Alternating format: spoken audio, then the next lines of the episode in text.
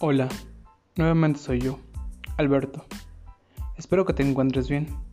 En este momento te recomiendo tomar asiento, ya que a continuación te hablaré sobre los antecedentes de la NIF B2.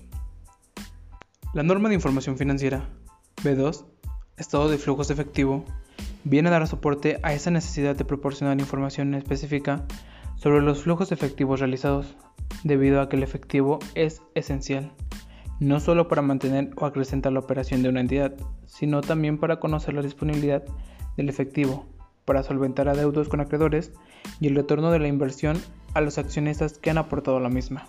Además, se cumple de forma colateral con el objetivo de converger con las normas internacionales de información financiera.